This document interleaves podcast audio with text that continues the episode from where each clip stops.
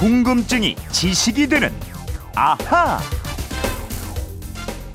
단지 소규모로 자신이 먹을 것을 재배하는 데서 도시가 자급자족할 수 있도록 하는 수준으로 발전하고 있습니다. 수직 농장이라는 건데요. 고층 빌딩 내부가 식물 재배 적합하게 설계돼서 토지가 부족한 도시에서 대규모 농작물을 기를 수 있고요. 쉽게 병충해를 관리하고 농업 용수도 아껴 쓸 수 있습니다. 네. 고층 빌딩에서 농사를 짓는다는 뉴스 잠깐 들으셨습니다. 휴대폰 뒷번호 2813님께서 이런 궁금증 보내주셨어요. 우리 인류의 식량난을 도시에 건설되는 수직 농장이 해결할 거라고 하던데요. 수직 농장은 어떤 원리로 식물을 키우는 건지 궁금합니다. 네, 세상 모든 궁금증을 풀어드리는 궁금증이 지식이 되는 아하. 오늘도 오승훈 아나운서와 함께하겠습니다. 안녕하십니까? 안녕하세요. 네, 이 수직 농장이라는 게 어, 고층 건물을 농장으로 만들어서 그 안에서 식물을 키운다 이런 개념인 건가요? 맞습니다. 이 수십 층의 고층 건물 각 층을 농경지로 삼아서 네. 농작물을 재배한다 이런 개념이에요. 식량난과 농경지 부족 문제가 대두된 1999년에 미국의 콜롬비아 대학교 딕슨 데스포이미어 교수가 창안을 했습니다. 네.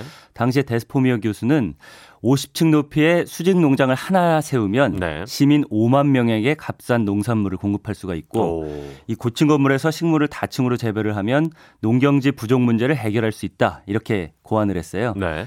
반면에 당시 이 주장에 의문을 제기하는 쪽에서는 모든 시설을 인공적으로 만들어야 되기 때문에 설비랑 유지 비용이 많이 든다. 그래서 음. 경쟁력이 떨어진다. 도심 비싼 땅에다가 왜 농장 건축물을 짓냐 이런 음. 지적들을 하기도 했습니다. 양측의 주장 다 뭐 일리가 있는 것 같아서 맞죠. 어떻게 하냐에 따라서 네. 뭐 전자가 맞을 수도 있고 후자가 맞을 수도 있는 얘기인 것 같은데 네. 근데 식량난과 농경지 부족 문제를 해결하겠다 그건데 어, 식량난과 농경지 부족이 실제로 좀전 세계적으로 나타나고 있는 문제인가요? 예, 그렇습니다. 전 세계적으로 보면 확실히 나타나고 있습니다. 네, 전 세계 인구 증가 속도가 식량 증가 속도를 앞지른 지는 이미 오래됐고요. 그렇죠. 도시화도 급속하게 진행이 되고 있습니다. 네, 근데 도시는 식량을 생산하지 못하잖아요. 음. 소비만 하니까 이게 문제가 되는 거예요. 맞습니다. 도시에서 소비하는 식량을 생산하려면 도시 면적의 100배나 되는 농지가 필요하다고 합니다. 아, 이 이미 2006년에 세계적으로 도시 인구가 농촌 인구를 추월했고요. 그렇죠. 도시가 지구 자원의 75%를 소비한다는 통계가 나와 있습니다. 그러니까 결국 수직 농장이란 게 급격한 도시화의 문제를 어떻게든 해결해 보자 네. 이런 아이디어로 시작이 된 네, 거군요. 거기에서 이제 창안이 된 거죠. 네, 도시 생활에서 점점 증가하는 육식도 큰 문제입니다. 육식이요. 네. 음. 이 제가 도시 면적의 100배나 되는 농지가 필요하다라고 말씀드렸잖아요. 네. 이 이유가 바로 여기 있는데요. 소 한 마리를 키우는데 사람 한 명이 먹는 곡물의 11배가 사용이 됩니다. 또 소고기 1kg을 만들려면 들어가는 물의 양이 보리 1kg을 만들 때보다 1000배가 필요하다는 거고요. 그러니까 우리가 얼마나 고기를 많이 먹는지 또 네. 빠르게 성장하는 중국의 예를 들어서 살펴보면요. 1962년에는 중국 사람 한 사람이 1년에 4kg의 고기를 먹었는데 네. 40년 뒤인 2005년에는 60kg을 먹는다는 조사 결과가 나왔습니다. 아, 엄청난 증가세였던 거죠. 야, 육식 중독 사회죠. 그렇죠. 어찌보자면. 맞습니다. 그러니까 결국에는 이 도시 인구의 식량을 충족시킬 만한 농지 면적은 엄청나게 커야 되는데 네. 오히려 도시로 밀려들고 있으니까 농토가 줄고 있고요. 그러니까 아파트처럼 수직으로 올려서 층층이 농작물을 경작하자 이런 음. 아이디어가 나온 겁니다. 그러니까 이게 가로로 쫙 이렇게 농지에서 하던 거를 땅이 한정적이니까 네. 위로 올려서 한번 그렇죠. 쫙 올려보자. 네, 우리나라의 뭐 이런. 아파트가 많은 거랑 뭐 같은 원리인 거죠. 그렇죠. 네. 그렇다면 또 차이점은 뭐가 있을까요? 단순히 이게 가로 세로 문제 말고 네. 예, 어떤 차이점이 있을까요? 네, 이 수직 농장은 스마트 농업의 한 종류인데요. 네. 스마트 팜이라는 이름으로 대표되는 이 스마트 농업은 각종 센서들이랑 네트워크를 기반으로 하는 생산 시스템이라고 보시면 됩니다. 네. 건물 안에서 재배되잖아요. 그러니까 1년 내내 생산이 가능하고요. 날씨랑 상관없이 농작물을 재배할 수 있으니까 음, 생산량도 증대되고 안정적인 공급 효과를 볼 수 있습니다. 네. 온도, 습도, 빛, 농업용수 뭐 이런 농사에 영향을 주는 모든 조건을 통제하면서 어. 농작물을 재배할 수 있고요. 장점이 있군요. 네, 스마트팜 기술은 정보통신 기술을 접목해서 스마트폰이나 컴퓨터로 작물이 자라는 환경을 적절하게 원격으로 제어하기도 음. 하고요. 빅데이터를 기반으로 해서 최적의 환경을 유지할 수도 있습니다. 네.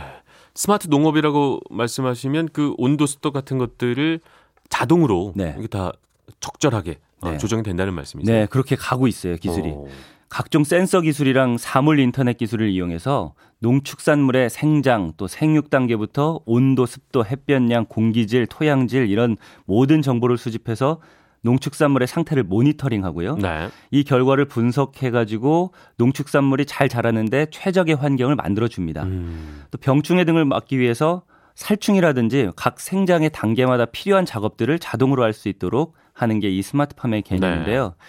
결국에 농축산업 생산 기술도 이런 방향으로 계속 가고 있는 것 같고요. 그렇죠. 이 스마트팜을 고층 건물 층층마다 농장으로 만들어 놓은 게 수직 음. 농장이다 이렇게 할 수 있는 거죠. 근데 이게 자연이 다 해주던 거를 인위적인 에너지를 쓰는 건데 그렇죠. 그렇다면 전기 사용량 같은 게 엄청 많아서 뭐가 과연 남을까 뭐 이런 생각도 드는데요. 네, 이 스마트팜 뭐 수직 농장 아이디어를 실현하는 기업들이 있어요. 네. 여기 기업들은 태양과 바람 이런 재생 에너지만을 이용한다.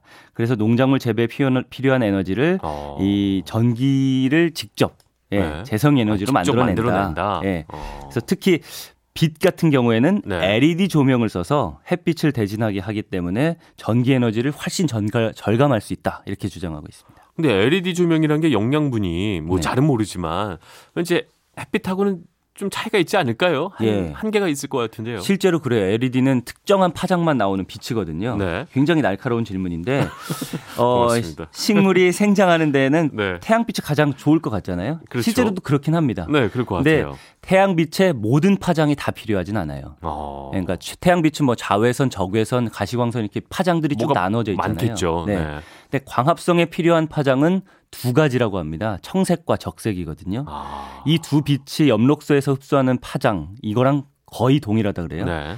우리 농촌진흥청에서는 국내 비닐하우스랑 대형 온실 형태에 적합하도록 농업용 적색 LED 장치를 개발하기도 했습니다. 네. 이 농촌진흥청에 따르면요.